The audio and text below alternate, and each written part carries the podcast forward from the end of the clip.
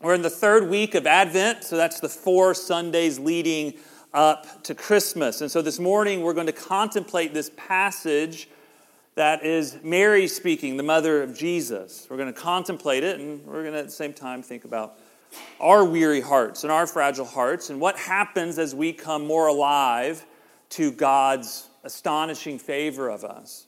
Now, if you remember, Mary was a Jewish girl. She was probably 13 or 14 years old at the time. She was a virgin, engaged to marry this guy named Joseph. Now, in the midst of all that, this miracle breaks out in her life. We read about it in Luke 1 as the angel comes to her and basically says, Don't be afraid. You're favored by God. You're going to have a baby, this Messiah that your people have been waiting for, that the world's waiting for, that's going to come and fulfill the law, be God's grace to all people, to save all sinners. I mean, talk about messing up her plans. I mean, this girl lived in ancient patriarchal society. To be pregnant out of wedlock would have had huge ramifications and persecution. And to that, Mary says, I'm a servant of the Lord, let it be to me according to your word. After this, she, she goes and visits her cousin Elizabeth. Now, she's, when she's with Elizabeth is when she breaks out in this poem, or maybe it was a song. It's called the Magnificat, this passage that we are looking at today. It's called the Magnificat, because there in verse 46, my soul magnifies the Lord.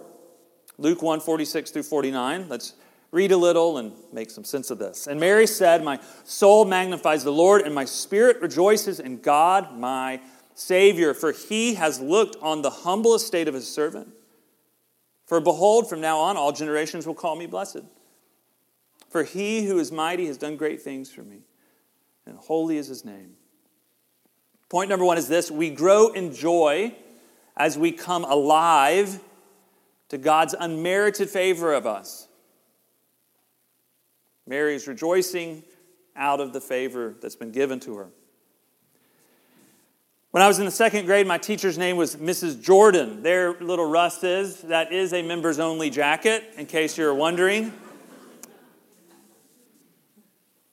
Like any second grade little boy, I, I probably had too much energy for a, a classroom to hold me in. I was so skinny I couldn't break through a Red Rover line to save your life. And yet, this lady, Mrs. Jordan, every morning when I walked in the classroom, she would look right at me and she would say, Good morning, Mr. Wonderful. Now, uh, my sister would not agree with that sentiment, right? I mean, there's plenty of basis for that not to be true at all. But guess what? It's been 35 years. I still remember it. I adored her. Of course I did. I still adore her. It's been 35 years because she was making a proclamation of favor over me, even when I didn't deserve it, even on the days I came in being a real pill. Mary has nothing to offer. She has nothing but her nothingness and her surrender. And in response to that unmerited favor announced over her, she says, My soul magnifies the Lord, my spirit rejoices. We grow in joy as we come alive to God's unmerited favor of us. It's what our hearts are longing for, it's what we're looking for everywhere else in the world. Verse 50 she continues in this just poem, this poetry of praise. And his mercy is for those who fear him from generation to generation. He has shown strength with his arm. He has scattered the proud in the thoughts of their hearts. He has brought down the mighty from their thrones and exalted those of humble estate. He has filled the hungry with good things, and the rich he has sent away empty. He has helped his servant Israel in remembrance of his mercy, as he spoke to our fathers, to Abraham, and to his offspring forever. Point number two is this God loyally and lavishly favors the weak and the weary. Loyal and lavish. Even those of us who are humble estate. That term, humble estate, is used twice in our passage. Earlier this year, the most expensive home to ever be sold at auction in the United States sold earlier this year. This estate home in Bel Air, California, that's a house, by the way, in case you're wondering. That is a house. It sold, this estate sold for $126 million. 21 bedrooms, 42 bathrooms. I don't, I don't, why? I don't know. Who knows? A wine cellar, full service spa, of course, a gym, bowling alley, movie theater, nightclub, five swimming pools, a 30 car garage. I mean, this is extravagant. It's an extravagant estate, and it is perfection down to the detail, smallest detail. Now, 20 years ago in Dacula, Georgia, Christy and I bought our first estate home Man, we loved that house. I still love that house. I could live in that house the rest of my life. Three bedroom ranch, half an acre, a little creek in the backyard.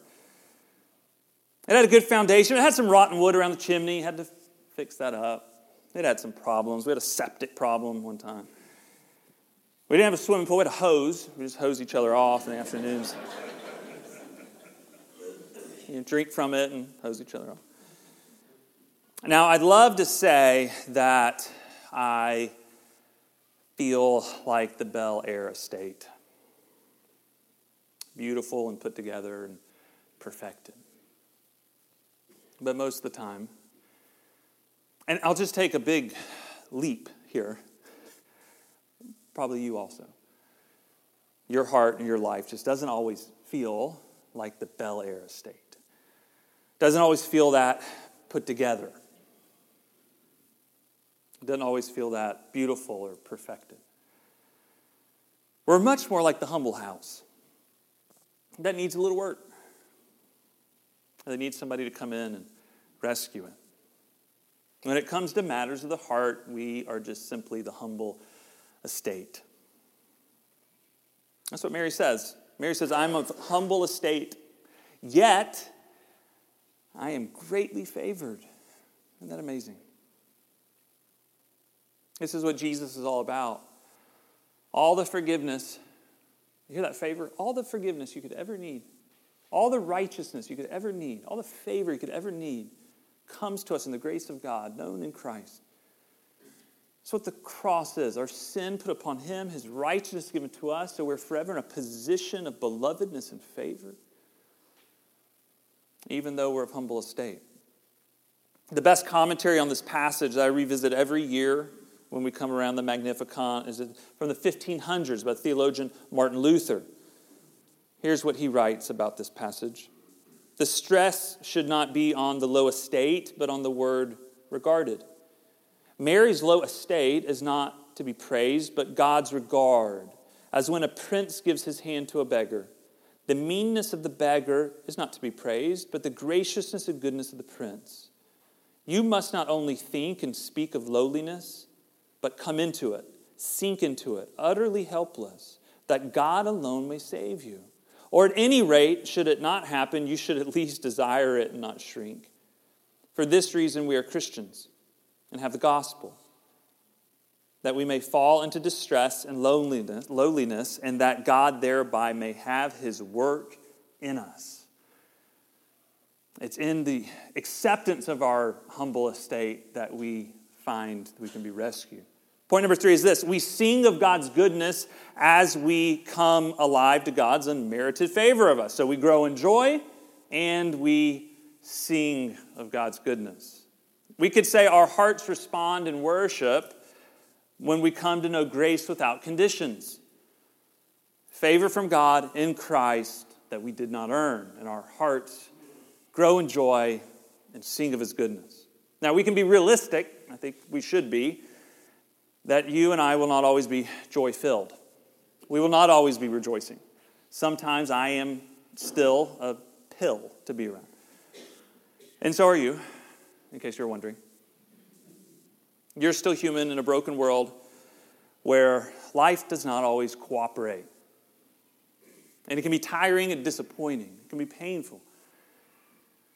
You're not as put together as you thought you would be at this point, and your passive aggressive mom is not either. Because you're still arguing about the Christmas Eve dinner and you can't believe it's been going on this long. My back sometimes hurts when I wake up in the morning. I somehow missed getting muscles like filling out. That didn't. Coach kept saying, you'll fill out. And it, just the world doesn't always cooperate with us. Our bodies don't. Life doesn't. We're not always beautiful and put together and perfected. But we will experience taste and seasons of joy and of a peace that sort of is more profound than a circumstance. And it's not because you've earned it, and it's not because life finally cooperated, but because you're favored. And you didn't deserve it, and you didn't earn it. You don't have to maintain it. Now we have something to sing about. If we survey Mary's song, she's just describing how good God is. She's rejoicing in Him. Verse 47, God my Savior. 48, He has looked on me. 49, for He is mighty. Holy is His name. 50, His mercy. 51, He has shown strength. 52, He humbled the proud. 53, He filled the hungry. 54, He helped His people. 55, He spoke to us. This week, this led me to three growth and grace questions for us to ponder. Number one, in what ways am I growing in my awareness of my humble estate? In what ways am I connecting to that, not to be cast into despair, but to be freed in honesty of who I am? Number two, we move right into number, number one, goes right to number two. In what ways am I coming alive to God's unmerited, lavish favor of me in Christ? How am I being set free by such a love? and such favor. Number three, this Christmas season, what would it mean for me to worship more than whimper and live in gratitude more than griping? Worship more than whimper and live in gratitude more than griping. What would that look like for me in this Christmas season? Pastor Scotty Smith, he writes this about this passage in a prayer. He prays this I have nothing to boast in but you, Jesus. You came to me when I wasn't seeking you. You're being formed in me just as surely as you entered the world through Mary's womb. I'm a blessed man only because you've done great things for me, and you continue to do great things for me. Holy is your name, Lord Jesus. I have no concern for what any generation may say about me. It's enough to know what you say about me that I'm yours, that I'm forgiven, that I'm righteous in you that nothing can separate me from your love. Point number four God's word, Christ Himself, it's ultimately God's word to us, Christ Himself, is the secure announcement of favor that our hearts long for. A few months ago, I was in an airport. I'd been away from family for four days away from my wife and my three girls. And it was early in the morning to fly back. It was a direct flight back with a little bit of a time change sitting in the airport. I had my aisle seat reserved. I'm ready to get on the plane, get my aisle seat. I was going to watch Top Gun 2 Maverick again. Just keep rewatching that on planes. It's so good, right? So good. I was supposed to arrive home at 4 p.m. I already had the whole plan. I was going to train there to get my bag off the baggage claim. I was going to train over the west deck, get my car, drive home, and be home for dinner and movie with my family. And then an announcement came over the crowd. Flight was oversold, overbooked, looking for two people to give up their seats for a thousand Delta bucks each. Nobody moved. You know, you kind of look up. Eh, Nobody moved, but everybody pulls their phone out is we're all figuring out how quick can we get home. Like, is there like a plane at the next gate and I can be home 30 minutes later? So we all pull, it's not good. It's 4 p.m. to midnight. Like, that's the stretch here. That's the sacrifice for the thousand bucks. Nobody gets up, nobody moves because we're, we're process, I'm processing. I'm like, thousand bucks, a lot of money. But, like, I really want to go home. Like, I really want dinner and a movie. Like, I really want to go home. And I'm to have to like rent a car. It's too long to be in the airport. And, and then I got to spend money in the day. What I'm to do. Another announcement $1,200. It's now $1,200. Conversations are starting. Okay? You can start to see everybody talking. Like, what could we do? How could we do? You know, starting. Still, no, no, nobody gets up. But I make my decision. My price is $2,000. I probably should have done it for 1200 to be honest. Now I look back on it. But at the time, I really want to come home. You know the feeling. But I'm like, $2,000, that's the point where that's absurdity. Like, I got it. I have to. I can't. I can't just not do it. Another announcement comes on $1,500. Immediately, two people pop up. Boom, it's over. I missed it. It's done. They get it. I get home at 4 p.m. I grab my bag. I get dinner and a movie with the family. Essentially, a $1,200 dinner and a movie with my family. But what if out of what if out of insane extravagance? Right, just what it's a what if. Play with me. The announcement comes on, and the lady who was talking, what if she had said we're overbooked? We are gifting limitless favor with Delta. First class seats forever. I mean, can you imagine such favor from a source of such power and authority and resources? And here's my point. the point's better than the illustration. The illustration doesn't really work all that great. It breaks down a little bit. But here's the point. The point is this we spend a lot of energy grasping for favor. I do, you do, we all do this. What's going to deem me okay or enough or worthy or forgiven? Just like what, what can, somebody else? Like, you know, if I get enough approval of other people, favor of other people, status, success, an image, how good we look, how we dress, how well put together we are, how beautiful and perfected, the Bel Air estate, what we've done. And all that's incredibly exhausting. And it's actually our sin. It's called self justification. And God steps into our sin and our mess and all that exhausting grasping that we do into our humble estate. And He says, In Christ, I forever favor you. Can you imagine such lavish favor? We're going to close with the collect prayer for this week, for the week of Advent, this third week. As we do this, as we did last week, you're welcome to bow in prayer. You're welcome to read the prayer on the screen as I pray it. You're welcome to open your hands in a posture of prayer, however you would like to posture yourself in prayer. Let's pray.